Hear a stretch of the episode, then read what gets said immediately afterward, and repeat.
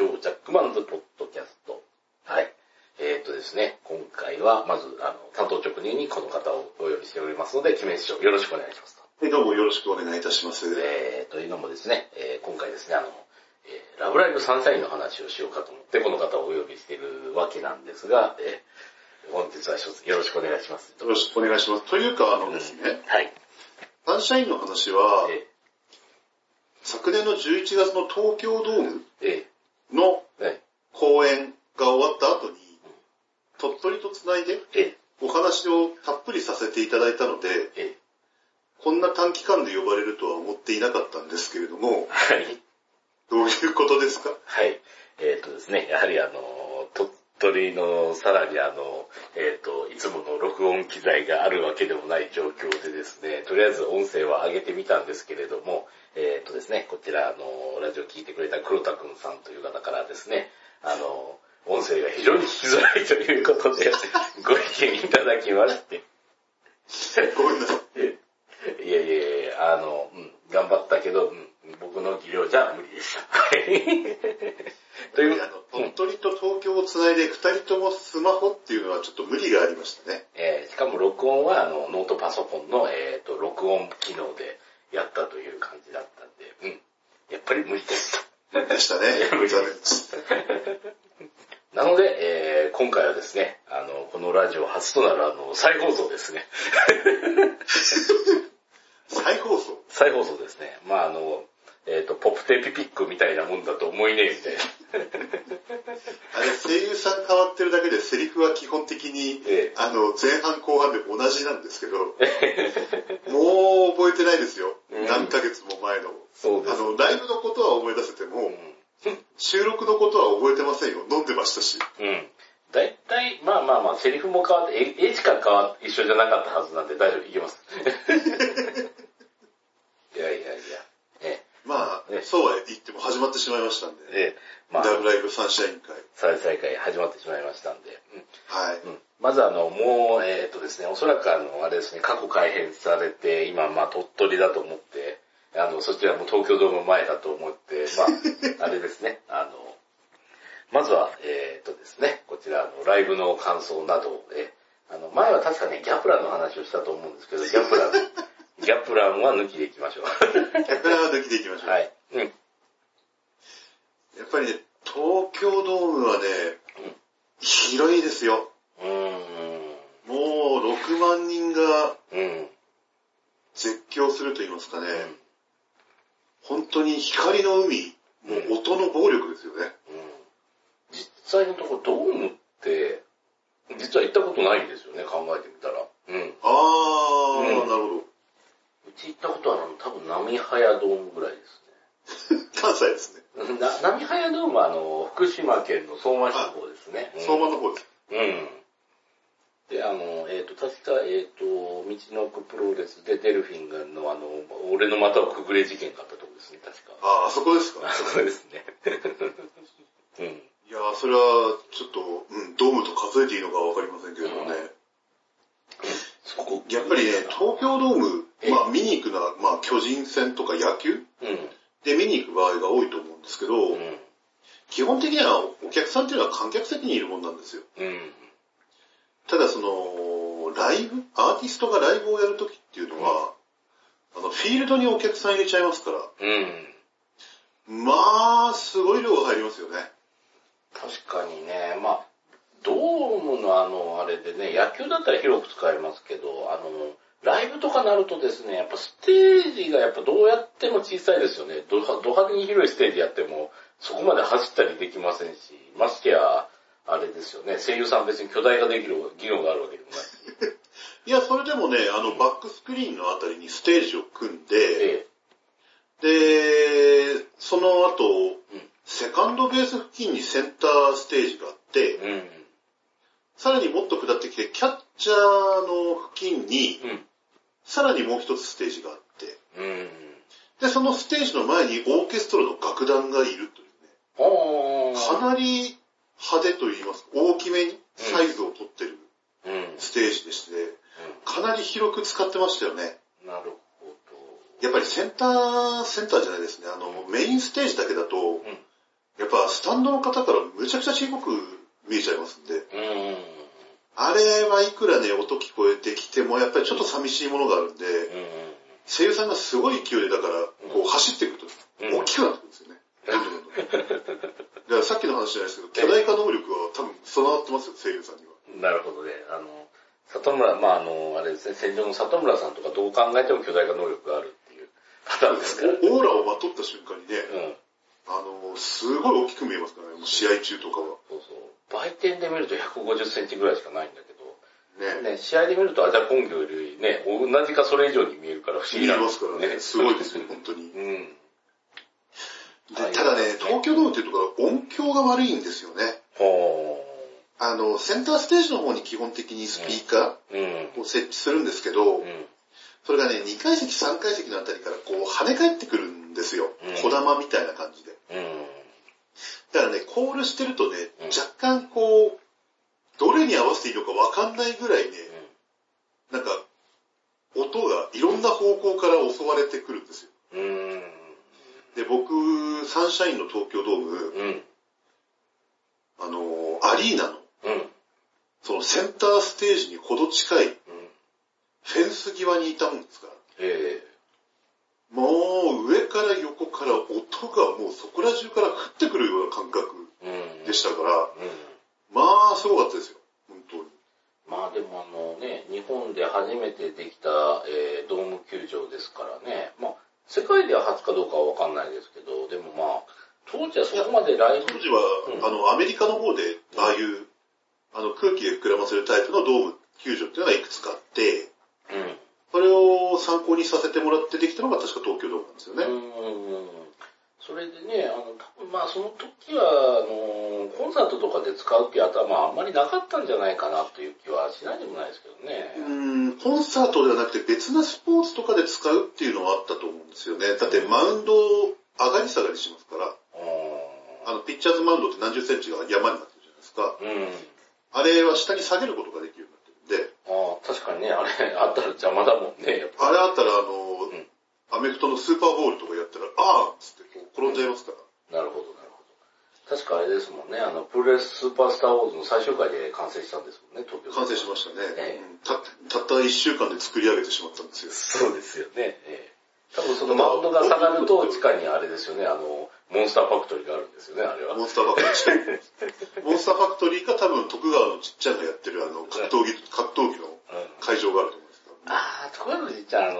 スターファクトリーの跡地をあれで買い取ってやってたんだね。買い取ってやった可能性はありますよ。うんなるほどね。なるほどねでいいんですけど。うん、まあまあまあ、ちょっと話が横道にそれましたけど、そんなドームなんですけどね。うん。いや、まあでも音響あんまり良くない中、皆さん頑張ってたっていうところですかね、じゃあ。ただ、あれなんですよね、あの、東京ドームってもともと、ね。平成の初期の時代に、うん。もう美空ひばりとかがもう早々とうん。コンサートやってましたし、うん。そういうのも一応踏まえた作りには多分なってたと思うんですけど、うん。ただね、そんな頻度で使われるとは思ってなかったんだと思うんですよ。うん。あの、芝はそのままになってますから、うん。あの、フィールドの芝。うん。あれ、福岡ドームとかだとちゃんと巻いて、うんコロコロって巻いて丸くして、芝避けられる作りになってるらしいんですよね。うん。だけど東京ドームって芝そのままなんで、えよく巨人時代の松井秀喜選手なんかが。ね、ちょっと東京ドームでやってると膝悪くするみたいなこと言ってましたけども、うん。それはそうですよ。僕らがものすごい全力で飛ぶわけですから。芝なんか、何本毎年新しいのに変えたってもう潰れてしまいますよ。みんな毎回ね、あの、変えるわけにもいかんですから、ぐしゃぐしゃになりますよね。ぐしゃぐしゃになりますからね。もうラブライブサンシャインのライブやりましたからつったって、ね、じゃあ、あの、芝の代金払ってくださいっていうわけにもいかないですから。う一応ね、ブルーシートとかそういうものを貼って干渉剤にはなってはいるんですけども、ん。うん。まあ単純に数万人がジャンプした重みがかかるわけですから、うん。そりゃまあぺったんこにはなりますよね。まあね、ペッタペタになるわけですね、本当に。ぺったぺたになりますよ。なるほど、なるほど。その中で、なんですね。うんやはり特筆すべきエピソードとしては、あの、あれですね、あの、男が多かったっていうところからですかね。ねうん。男？男あまあ、いや、あの、男性ファンがすごい詰めかけたんだろうということ男性ファンは多かったです。それはもちろん多かったですけども、やっぱりね、ラブライブシリーズは女性ファンが多いんですよね。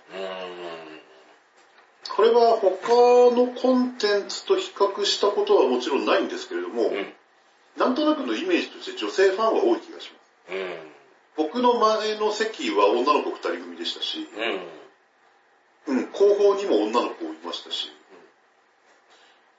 まあ、結構いますよ。やっぱりその、なんて言うんでしょうね。やっぱりコスプレとかも最近流行ってるからあれですけれども、えそういうのとはまた別になんか単純にもうキャラクターとして好きだとか、えうん。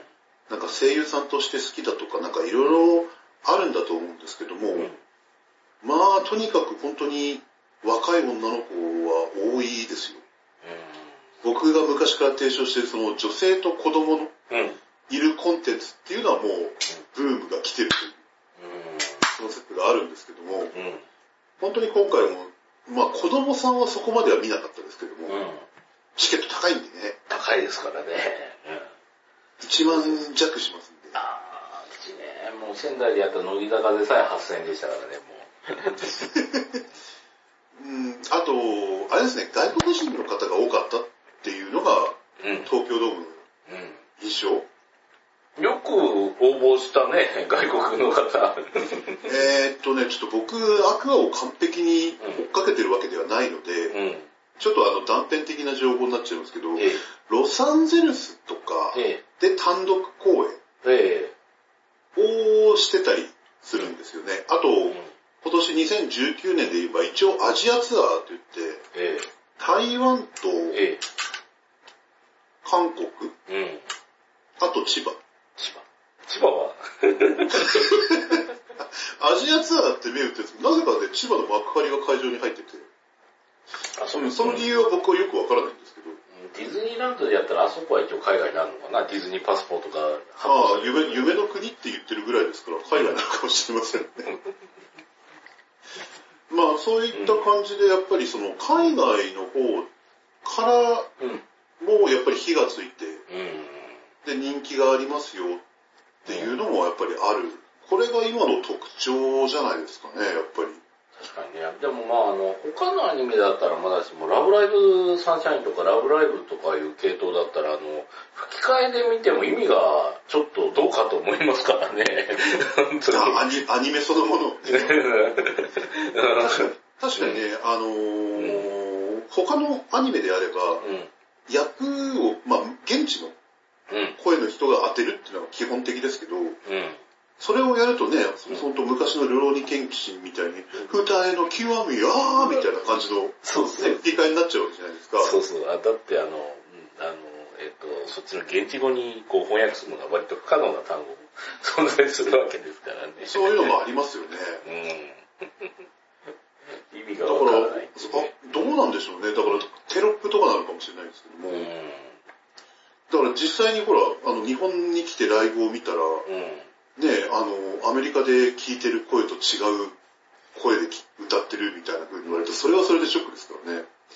まあそのあたりはちょっと調べてないんで何とも言えないですけれども。でないと、そのね、あの、らね、日本の声優さんが行って、う歌うっていう行為自体が成立しない。成立しないですけどね。そうですまあよね。ね、昔からほらね、あの、水木一郎さんとか海外でね、ものすごい、うん。影山博信さんとかね、すごい海外でね大人気の、うん。あの、アニソンね。歌手でございますけれども、うんそういった方たちは持ち歌がそのまま流れるから、多分問題ないと思うんですよね。えだけど、どうなんでしょうね。え、作詞の演技が違ったら、それはちょっと違うんじゃないか。もしくは、ね、パワーレンジャーみたいに歌の時だけは日本語の歌詞で、ライブシーンだけは日本語の歌詞で、えうん。で、あの、作中のこう、ドラマパートだと、外国の声優さんとかそういう感じになっちゃうんですかね。いやー、こればっかりはちょっとわかりませんけどね。わかんないですけどね。まあそのあたりはちょっと、今後の、あの、宿題とさせていただきますけれども。うん。ただね、本当単独ライブでもロサンゼルス、で、ゲスト出演的なものでも、えっ、と、中国、えあとオーストラリア、ええあとシンガポールですかね。ええこういったところにね、やっぱり海外行ってるらしいんですよ。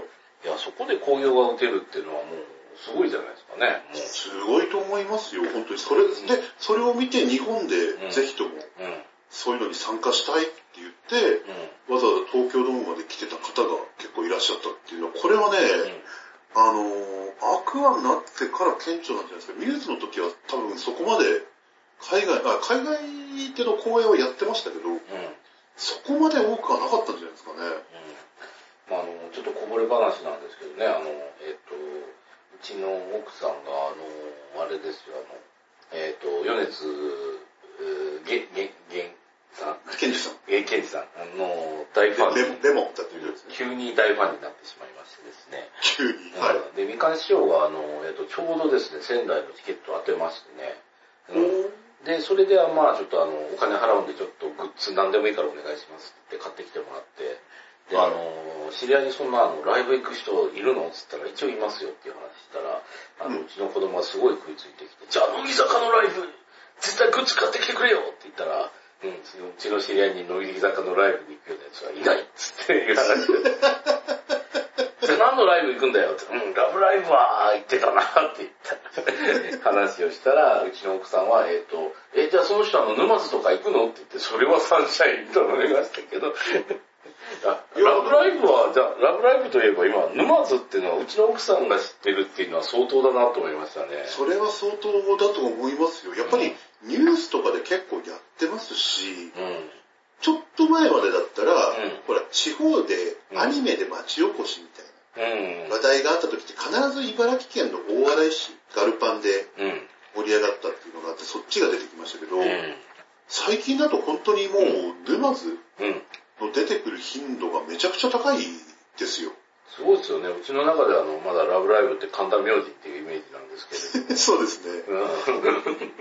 何せミューズが、うん、あの、あの近辺に学校がありましたんで、音の木坂が。ですよね。うんあの近辺で女子校をやって破綻寸前って言ったら理事長無能じゃねえかっていう。理事長無能の話は前回もやりましたね。やりましたね。それは日高のり子さんに失礼だからやめましょうっていう話をしたんです。そうそうそう。日高のり子は無能なのか。その沼津の学校でスクールアイドルっていうのを始めて、うん、で、まあそれでミューズが学校を廃校から救ったっていう話があったので、じゃあ私たちもスクールアイドル始めて学校を救おうよっつって沼津で、うん、アクアっていうユニットを立ち上げたんですけど、えー、学校は潰れるんですよね。そうなんですね。ネタバレになっちゃうんですそう、ネタバレになっちゃうんです、えー、今からあの、ラブライブサンシャイン見ようっていう人は、えー、ごめんなさいっていう話ですね。割とね、やっぱショックですよ。なかなかないですよ。うん、あ、救えないんだ。ちょっとびっくりしましたね、本当に。なんか普通になんか、あの、それどころじゃないぐらい何かあったんじゃないですかね。あの、あの、学校の建物検査したら、あの、え耐震基準全然満たないとか、そういう問題耐震基準満たしてなかったり、アスベストが大量にね、うん、見つかったりとか、そういうことももしかしたらもう舞台裏ではあったのかもしれないですね。そうそうそうあの、ひょっとしたら、あの、東海地震で、あの、これ地盤がやばいからって、もう建物建てられませんとか。いやー、まあそんな裏の話があったかどうかはわからないですけどね。それだったら別にあのライブとかそういう問題じゃないんでごめんねって、うん、そういう問題じゃない。そんなことやってる場合じゃございませんので。ちょっと、ちょっともうそういう問題じゃないんで。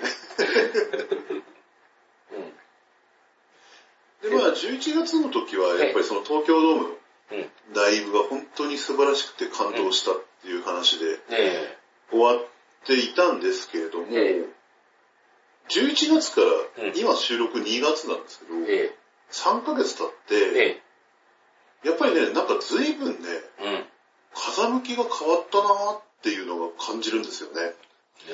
そのさっきのドックさんの奥様の、その、ラブライブって沼津行ったりしてんのっていう話じゃないですけど、うん、やっぱりそのテレビの露出が年末以降だいぶ増えた。うん例えば紅白歌合戦、当時の段階で紅白歌合戦、出場決まってたっていう話は多分言ってたと思うんですけど、それで紅白出場して、で、その後、紅白の出場が終わった日の深夜に、TBS のカウントダウン TV にそのままもう一回ライブしに行ってましたからね。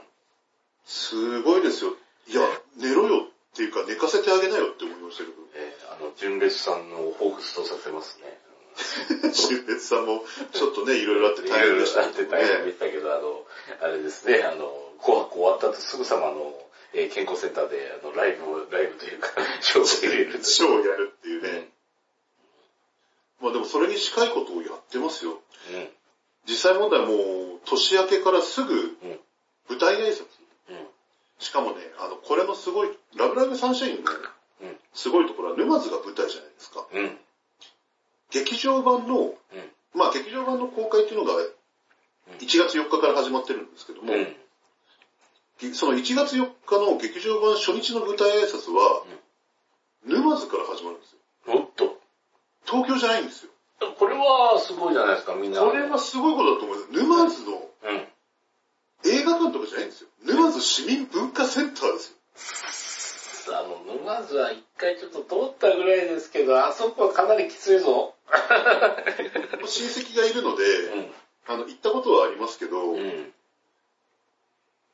ここでやるのってやっぱ思っちゃうんですよね、正直なところ。あの、田舎とかそういう話がなくて、やっぱりね、街自体がなんか、ちっこい感じしますよね。なんでしょうね。なんでしょう。すごい都会には近いはずなんですけどね。うん。宮城で言うと白石館がすごいとこですよ。わかりづらいな。でもそんなイメージですよね。そんなイメージですよ、本当に。でも、うん、大事なのはそこから始めてるんですよ。うん、初日、もう舞台挨拶全員揃うぞ。アクア9人全員揃うぞ。うん、場所はどこだ？沼津だ。プラチナチケットどころの騒ぎじゃないですよね。ちょっと前に東京ドームで、えー、2日間で12万人ですか。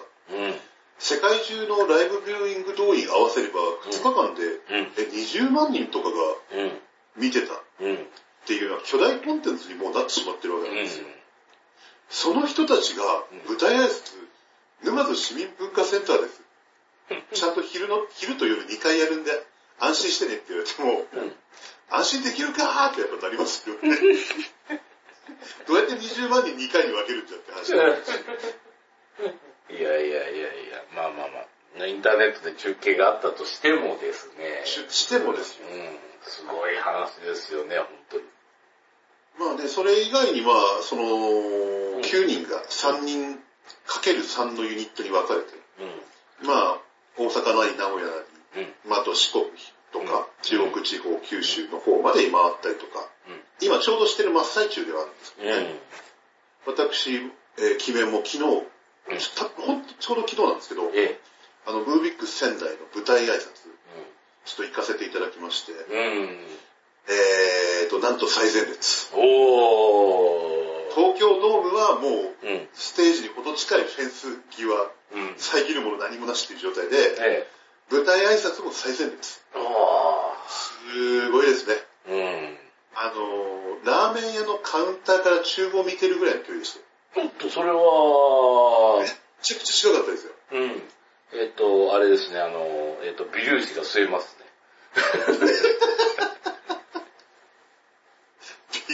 微粒子うん、こうナノ、ナノレベルの。ナノレベルで、えっ、ー、と、あれですね、あの、巨大なビニール袋を振り回せば、声優さんの粒子が回収できますね。まあ、うん、まあ、警備に捕まって追い出されるでしょうね、間違いなく。まあ、袋を振り回すぐらいまではセーフじゃないかなと思うんですけどね。まあ、あの、そうしたら、えっ、ー、と、おそらくは声優さんが話して、あの、吸って吐いた CO2 の、えっ、ー、と、一分子ぐらいは回収できるはずなんで。まあ、そうですね。はーっていう水蒸気の中にも、うん、えっ、ー、と、水の分子は100個ぐらい入ってるらしいですから。ええー、そうですね。まあ、1個2個ぐらいはもしかしたらギリギリ、拾えるかもしれませんね。うん。もしくは、あの、あれですね、声優さんがインフルエンザに感染してたら、それをいただける可能性が。いやいやいやいや。それは、それは一番やっちゃいけないやつ。やっちゃいけない。実際、この間の舞台挨拶の方の中で1ヶ月ぐらい前にインフルエンザにかかってちょっと舞台登壇できなかった方いらっしゃるわけですから。ええダメですよ、そんなこと言っちゃ。いやー、まあ確かに。もしもそれで登壇したらあの人と同じからのインフルエンザをもらったっていうのは割と。いや、もうそういう気持ち悪い話は僕はもうノーサンキューでございます。全く興味がないですね。全くそうそういうマニアックな趣味は僕はないですね。ああ。そうアイドル、アイドルとか声優好きって言ったらそういう危険な話にするのはちょっと。いやー、それはあれですよ。今、今流行りのこう、オタク差別的なものですよ。うん。そういうことは、あの、やめましょうということでやめましょうというか、多分あんまりそういう人はいないと思う。絶対いないとは言い切れないところがちょっと言い切れないけど、いないと思いたいという話ですね。ええいやいや、でも、いいですね、その、あの、まあ確かにね、その、結構、その、ものすごい推しの人に会うと、あのね、膝とかからガクガク崩れる方がいらっしゃるって記憶いや。ー、でも実際やっぱり、うん。あの、東京ドームの前の席の女の子とか、んあのー、ステージ、うん。ステージというか、その通路になってるところから、うん。やっぱり女性声優さんが女の子見つけると手を振りやすいんですよね、多分ねは。あ見つけやすいっていうのがあるでしょうし。だからこっち向いて声優さんが手振ったりしてくれるシーンが何回もあって、そのためにキャーって言って泣いてましたから、うん。僕は僕でその目線はもうこっちにも3割ぐらい入ってるとか、うん勝手なことを思ってはいたんですけども、ええいやでも、うん、やっぱりそういうのはすごいですよね。うん。近い。距離は近い。近いと。うん確かにね。さっきの沼津の話じゃないですけど、やっぱりうん今回のこの仙台の会場だと500人も入らないところなのかな。おうん、そこ、だから割とその声優さんも、うん割と、あの、そこまで広くないうん。会場での挨拶なんで、ええちょっと近いんで緊張しますみたいなこと言ってましたけど、ええああ、やっぱそういうもんなんだと。まあ東京の方とかはね、あの、ちっこい会場でもかなり広い映画館だったりとか。しますんで。うん。まあ確かにね。確かに人と近いって、まあ、こうでもどうなんですかね、あの、6万人の前でライブやってるのに緊張しますってすごい話ですよね。やっぱりその、なんて言うんだろう、ライブの時っていうのはその役になりきって、うん。その、本当にもう、なんて言うんでしょうね、いわゆるゾーンに入ってるというか、うん。そういう状態なんだと思うんですけど、うん。あのーそういう舞台挨拶とかっていうのは、まあ、なうんでしょう、素の部分が見えるというか、アドリブ力が試されるというか、ああ、別に台本も何もないところでちょっとやってっていうのは、そうそうですよね。で、大まかな進行とかっていうのはあったにしても、うん。まあ割とその、なんかこう会場の人にこう、ね、なんかこう話を聞いて、お土産何がいいとかそういうのに対してですね、うん。ああ、なるほど、針の付きがいいねとか、うそういうようなことを返すアドリブ力みたいなのも試されますから。やっぱりね、その土地土地でこう下手を打てないみたいな、うん。そういうのはあると思いますよ。まあ考えてみたらそうですね、あの、すごいあの、この、あれですね、あの、演技ですごいなっていう声優さんのラジオが結構グダグダになってるパターンとか。うん。いや、その辺は得意じゃないんだってっていう。っぱりね、あの、そういう方はいらっしゃると思いますし、あの、特に今回ちょっとですね、あの、う3人のユニットで、うん。あの仙台来る予定だったんですけど、えその中の一人のあの鈴木愛菜さんっていうあの、え小原マリ役の鈴木愛菜さんという方が、はい。あのマリーっていうそのうん理事長、理サンシャインのえ学校の理事長兼えうん。3年生っていう、うん。あの方がいらっしゃるんです。その方がちょっと体調不良って、うん。もうね、2週間、3週間近く、うん。ちょっとお休みをいただいてまして、うん。だから3人で来るとこ2人でうん。お越しになられてたので、やっぱりその分こう、ね、進行とかさ、うん間のつなぎっていうのが、今までやってきたのとちょっとタイミングがうん。違うので、うん。そういうやりにくい難しさみたいなのはちょっとあったかもしれないですね。うん。きついですね、それは。まあ。しかも、うんきついのが、な何よりきついなって思ったのが、うんこの舞台挨拶、仙台だけじゃないんですよ。昨日の、日曜の舞台挨拶。えルービックス仙台で劇場が見終わりました。え見終わった後に声優さん出てきます。挨拶しました。帰ります。うん。で、我々楽しかったって吐けます。うん。そしたら、次は仙台でね。上映前の舞台挨拶ですよね。映画上映前の舞台挨拶。はいで、舞台挨拶、じゃあ映画楽しんでってくださいねって言って声優さん帰ります。うん。そしたら今度福島に行きます。うん。イオンシネマに行きまして、イオンシネマ福島というところに行きまして、劇場版が終わった後の挨拶に出ます。うん。で、声優さん帰ります。うん。で、今度は福島でこの劇場版始まる前の挨拶します。うん。じゃあこの後映画楽しんでってくださいね。じゃあねって帰ります。うんまた移動です。うん。今度は宇都宮。うん。つなげムービックス宇都宮行って、えやっぱり舞台挨拶を2回やるんですよ。あのね、え。千鳥の、埼玉ローカルのいろはに千鳥の1日8本撮りじゃないんだから、そんなスケジュールを組ますなと。いやー、そこしか抑えられなかった問題があるか。まあでも劇場、まあ上映初日だったらそうなるんでしょうね。いや、でもだって1月4日にうん。うん。始まってるんで、もう1ヶ月以上経ってるんですよ。あ、そっか。そういうことか。うそう、ん。1ヶ月以上経ってるのに、うん。うん。まだ3カ所もあって舞台挨拶。これはね、きついと思いますよ、声優さんもさすがに。なんかもうサーキットって言葉を入れたいね。あの、なんかそのプロレスの チャンピオンがこう各地を巡る。これはね、だからやっぱりその、まあ、我々はね、やっぱりその、東京ドーム行った時に言いましたけど、うん。まあ、チケット買います、グッズ買います、うん。で、渡航費出します、宿泊費出します、うん。で、飯代も別途かかります、つって、ライブのチケット1万円ですけど、うん。ライブ1回、東京のライブ1回行くのに5万6万かかってくるわけなんですよ。うん。まあね。その辺のことを考えると、うん。実際その、舞台挨拶のうん。チケット1枚だけで地元で見られるっていうのはやっぱり何者にも変え難いうん。喜びではあるんですけども、うん。ただね、やっぱりその、実際、まあ、忙しさが原因かはわかりませんけども、ちょっと体調を崩されてる声優さんもやっぱり出てきているということを考えると、うん。嬉しいけども、あんまり無茶しないでくださいねっていうのはやっぱり常にうん。思ってしまいますね、これに関しては本当に。声優さんが例えばあの3人来るとこが0人だったとしても、プロデューサー挨拶とかあったらみんな我慢して我慢しようぐらい。それは怖いな。そうそうそうそう。でも、じゃああの、辰巳孝太郎推しなんでそれであり辰巳孝太郎さんが来るのはそれはそれで納得する人いるかもしれませんけど、と。じゃあ大納得ですよ。でも本当昨日のね、17日、2月の17日は、ね。割となんかね、大詰めだったらしくて、えその、仙台、福島、宇都宮の舞台挨拶のグループとえ、、え九州で、え。うん。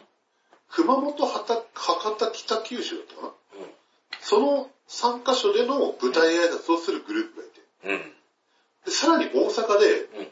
ファンミーティングイベントもやってるんですよ。うん。もうん。え、日本中に悪はいるよって感じになりますよね。びっくりですよ、本当に。なんかあの、プロレススーパースターウォーズのあの、日本中のワーク預けにしてやるぜ、みたいな 感じになる。ね3曲で番組流して30%の番組3本で視聴率90%の法則ですよね。そうそう。視聴率90%ってプロレススーパースターウォーズとあのザ・スターでしか見たことないんだけど。いやーでも本当にそれに近いようなことをやってると思いますよ。でも実際問題。まあテレビ中継はないから比較はできないんですけど。できないんですけどね。東北、大阪、九州一網打尽ですからね。そうそうそう。一たった一日で。そうそうそうこれはね、なかなかできないことだと思いますよ。いやー、これはすごいですね。やっぱグループにればね、あの、そういうことも可能だってことですよね。まあそうですね。ただまあ3人組でまあちょうどユニットとしての CD 出したりとかっていうのもあるので、うん。うん。あ、でも割そうと動きやすいっていうのもあるのかもしれないですよね。その辺で、こうね、あの、組み分けしていけばなんとか、ね、まあ、三、三人で3グループできるわけだから。そうそうそうそうそう。でまあ学年ごとではなく、あの、うん各1年2年3年がごっちゃになったりとか、うん。2年2人、1年1人とか、まあグループによっていろいろなんか分け方は微妙に違ったりするんですけど、まあそういう感じでやってるんで、うん。ただやっぱりそのさっきも言いましたけど、本当に、なんだろう、今がね、一番厳しい時期というか、うん。うん。やっぱりそのさっきも言いました、テレビの露出も増えてきました、お仕事も増えてきました。うん。でそれ以外にもともと決まってるスケジュールでこういう舞台挨拶もありますってやってると、やっぱりね、いろんなところがもう悲鳴を上げてくると思いますよ、本当に。まあ今が旬ではあるんですけども、うん。本当に無理だけはしないでいただきたいなっていう。うなんかそうなってくると他の仕事入ってる声優さんが逆にね、ラブライブの仕事って出れなくなってくる問題が出てきますよね。あのただ、こういう活動をしてる中で、うん、あのー、ファン、ファンとのイベントやったりとか、うん、個人で番組持ってたりとか、うん、あとソロライブやったりとか、皆さん本当そのラブライブ以外の仕事も精力的にこなされているので、うん、すげえなって思思いながら見てますね。確かになうん。まあゾンビランドサガーとか見るとゾンビランドサガーしか多分そんなにやってないよなと思うね。今度3月にライブ、初ライブがありますけど、それ多分、それで全国回るってわけでもないですからね。しかも会場佐賀だし。うん。確かにね、まああの、これを撮ってる時あの別、別撮りであのゾンビランドサガの回は撮ってるんですけども、えっ、ー、と、まだちょっといつ流すか決まってないんで。えまあまあまあ、その辺の宣伝はさておきとして。やっぱ声優さんね、その、まあ今はもう本当辛い、辛いっていうか大変ですよね。もう歌って踊れて、なおかつ可愛くないと、声優にあらずとか言って、アイドルでデビューするよりきついんじゃないかという。ね。だからほら、ね、あのー、ゴーバスターズでデビューした、うん、あの、黒沢大英役の小宮ありささんが、ええ、ね、タレントをやりつつも、うん、アクアとしての活動をフルでこなしたりとか、こなしたされたりしますし。いや、こなした上にあれですよ、あの、孤独のグルメで、あの、中、あの、なんか普通にあの、ウェイターさんの役で出てましたから、俳優もやってますよ、あの人。そうそう、俳優というか女優さんやってますから。女優さんですね。女優さんですね。本当にね、大丈夫かってし心配になりますよね。そうですね。その声優やってるって聞いて、なんか、あ、ああ、よかったと思って、ちょっと一安心しましたね。あの、うん。それでも、でも本人があの、なんですかね、あの、女優志望だったらなんか本当申し訳ないなって気がしてきますからね。うん。千葉茂音大ももともとあの、俳優志望だったっていう話聞いて。あそうです。特に80年代はね、あの、そういうのがありましたし、うん、相川金也だってね、うん、あの、にゃんこ先生でアニメやってたぐらいですからね。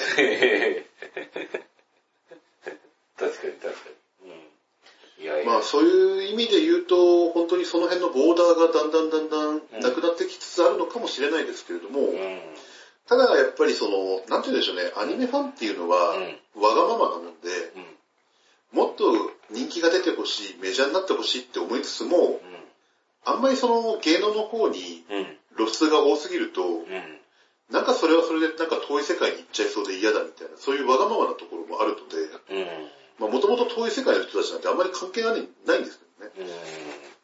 そうですね、あの、なんかその距離感の話ってちょっと全然違うかもしれないですけど、20人ぐらいにしか客の入らないプロレス団体とかでも、あの、シュープロね、写真とか載ったりするんで、なんかその、間近感がいいからプロレスはなんかすごいいいコンテンツだみたいなことを言ってる 女性の方がいらっしゃいましたけどね。まあ、その辺の距離は確かに最近プロレスもその団体じゃなくてね、うん、あのー、その時一回のイベント的なプロレスの興行っていうのも増えてますから、うん、そので距離感が近いっていうのは、まあいいところでもあり、うん、ただやっぱりその、なんて言うんでしょう、特別な存在であってほしいっていう部分もやっぱりありますから、うん、確かにね。その辺の距離感っていうのはちょっと難しいところではありますよね。でもまあこの話でいくと、まあ声優さんとはさすがにそこまでの距離感で、近い距離感っていうのはまずないよなと思って。ね、うーん、まあたまにはお渡し会とかやってたりしますけどね。CD 発売。まあそれくらいですよ、せいぜい。まあね、あとは、うん、あれですかね、あの、えー、っと、確か昔聞いたことありますけど、の電話かかってくるサービスがありましたね。あの、えー、っと、何ですかね、あの、多分録音だと思うんですけど、あの、設定したら何月何日にその声優さんから電話かかってくるサービスがええー、怖いね。うん。いや、でも録音だと思いますよ。電話かかってきてガチャッと取ったらその人がね、起きたか、みたいなことを言う。ああ、まあそれは、全然ありですけれども。うん。ドッキリで一回ぐらい本人が出るみたいなのがあったら、すごい面白いんですけどね。それはそれでね、やばいですね。うん。あ、でもそんな中でありましたね。確かあの、えっ、ー、と、仮面ライダーが本当に仮面ライダーのね、あのやってる俳優さんが本当にあのクリスマスケーキを持ってくるサービスみたいな。ああ、そういうのはいいですね。うん。まあ、あの、そんな、ね、あの、一人しかいないんで、なんて、何件かしか回れないんだけど。うん。うん。そういうサービスをしてるっていうのは聞いたことがありますね。うん。でもまあ、にしても声優さんって確かにね、あの、今考えるとアイドルよりも距離感があるような気がしてきますね。あの、まあ、下手なアイドルよりもっていうか、ね。まあ、昔はもともと表に出てこない方たちが多かったですからね。そうですよね。うん、今はだいぶそういった形態が変わりつつある時代ですから。うん。まあ、なんていうか、あの、声だけいいってだけで、こうね、頑張ってる人たちとかが、昔はいて、それはそれでいいなと思ってたんですけど、今はもう見てくれも良くないとダメとかいう辛い話があって、なんだったかな、前聞いたことがあるんですけどね、あの、えっ、ー、と、リボーンっていう漫画があったじゃないですか、あの、ええで、あれであの、声優さん、まあ、あの当時はまだそこまでこの、がっつり声優さんの云々っていうのが あの、来てなかったんで、男性声優さんでも結構親父さんのね、差し掛かってる人出るんだけど、本当にその人たちも歌って踊ってのステージをさせられてて、でも、それでもやっぱり声とかあれですごい良かったっていう話はあって、良い話なんだけど、やらされてる方が大変だなと思ってたんですけどね。えー、本人たちが望んでるのか望んでないのかっていう部分もありますよね。で、あのー、サンシャインの話に戻すと、ええ、ちょっと前に NHK で渋谷の音っていう番組で、え、あのー、ラブライブサンシャインっていうか、アクアの東京ドームに行くまでの、その特集が組まれたんですよ。うん、地上波っすよ、NHK の。ああ、それのあたりで見てたんだな、ラブライブのあれ、うちの奥さんそれ、それで見ると本当に、今サンシャインでアクアのやられてる声優さんたちっていうのは、うん、大半がやっぱりミューズのことが好きで、うん、で、サンシャインで主人公の高見千佳ちゃん役をやってる稲見杏樹さんとかは、もう自分のお金で、ミューズのライブ見に行ったような人なんですよ。うん、で、その渋谷の番組の中で東京ドームで、ミューズのファイナルライブを、あの、見てたっていう話が、それはもう本当にアクアっていうのを、サンシャインっていうのをやるの決まってたから、今後こういうことやりますんで参考のために、あの、会場で見てくださいみたいな感じで、2階席か3階席の招待席みたいなところで見てたらしいんですけども、とにかくお客さんの盛り上がりがものすごくて、もうこれを自分たちがやるのかと思うと、絶対無理って思ってた。もう絶望感を感じたって、声優さん自身も言ってましたからね。辛いね。いくら好きであっても、あまりにも最初に圧倒的なものを見せられてしまうと、やっぱり、いや、こんなん無理だろうってやっぱり、ね、そうなっちゃいますよね。変な話、あれですよね。マイクル、マイケル・ジャクソン終わるんで次同じことやってくださいとか言って 呼ばれるようなもんですよね。いや、あの、いや、ちげえから、みたいな。もともとが違うからなっていう感じになっちゃいますよ、だってね。それ、怖い、考えたら怖いですよね。アーティストさんの引き続きなんかは普通あの、そうそうその世界に存在しない概念ですよね、考えたら。でね、あの、うん、僕もちょっとやっぱり割と誤解してたところがあって、やっぱりその、ラブライブの後、ラブライブミューズの後を継いで、ラブライブサンシャインアクアですって言われると、うん、やっぱりね、うん、やっぱり応援しようっていう人たちは当然、最初からいらっしゃったんですけど、どっちかっていうと、やっぱり僕の中ではミューズロスがものすごく強くて、ちょっと他のグループとかのことは考えられないっていうのがあったのと、その、アニメを背景に、バックに流して、それと同じ振り付けを歌い踊るっていうのが、やっぱりミューズが開拓したところで、そこにスッて入ってきちゃった人たちは応援できないんじゃないかなっていうのがちょっと正直本音としてはやっぱりあったところなんですよ。だけどね、やっぱりその、ちょっと前からちょっと考え方変わってた、それが渋谷の音見て、あの、確信はしたんですけど、やっぱり逆に切り開かれてるからこそ、うん。そこから先は厳しいんですよ。多分ミューズが東京ドームでやった時っていうのは、うん。ファイナルライブなんで、うん。そこ終着駅だったんですよね。うん。で、そこまでの路線とか、うん。道路とかはいっぱいあって、うん。そこのファイナルライブの駅前繁華街はすごい賑わってるんですよ。うん。で、ここでミューズの皆さん降ります。で、ラブライブサンシャイン、アクアの皆さん乗ります。うん。で、この先はうん。未開拓です。うん。こっから先は皆さんで開拓して線路伸ばしてってくださいって、うん。スコップ渡されてるような状態ですよね。それって、むしろ地獄ですよね。いや、あの、別に、あの、なんでしょうね、あの、なんだろう、ラブライブ、なんかね、仮面ライダーフォーマットに近いものがありますよね。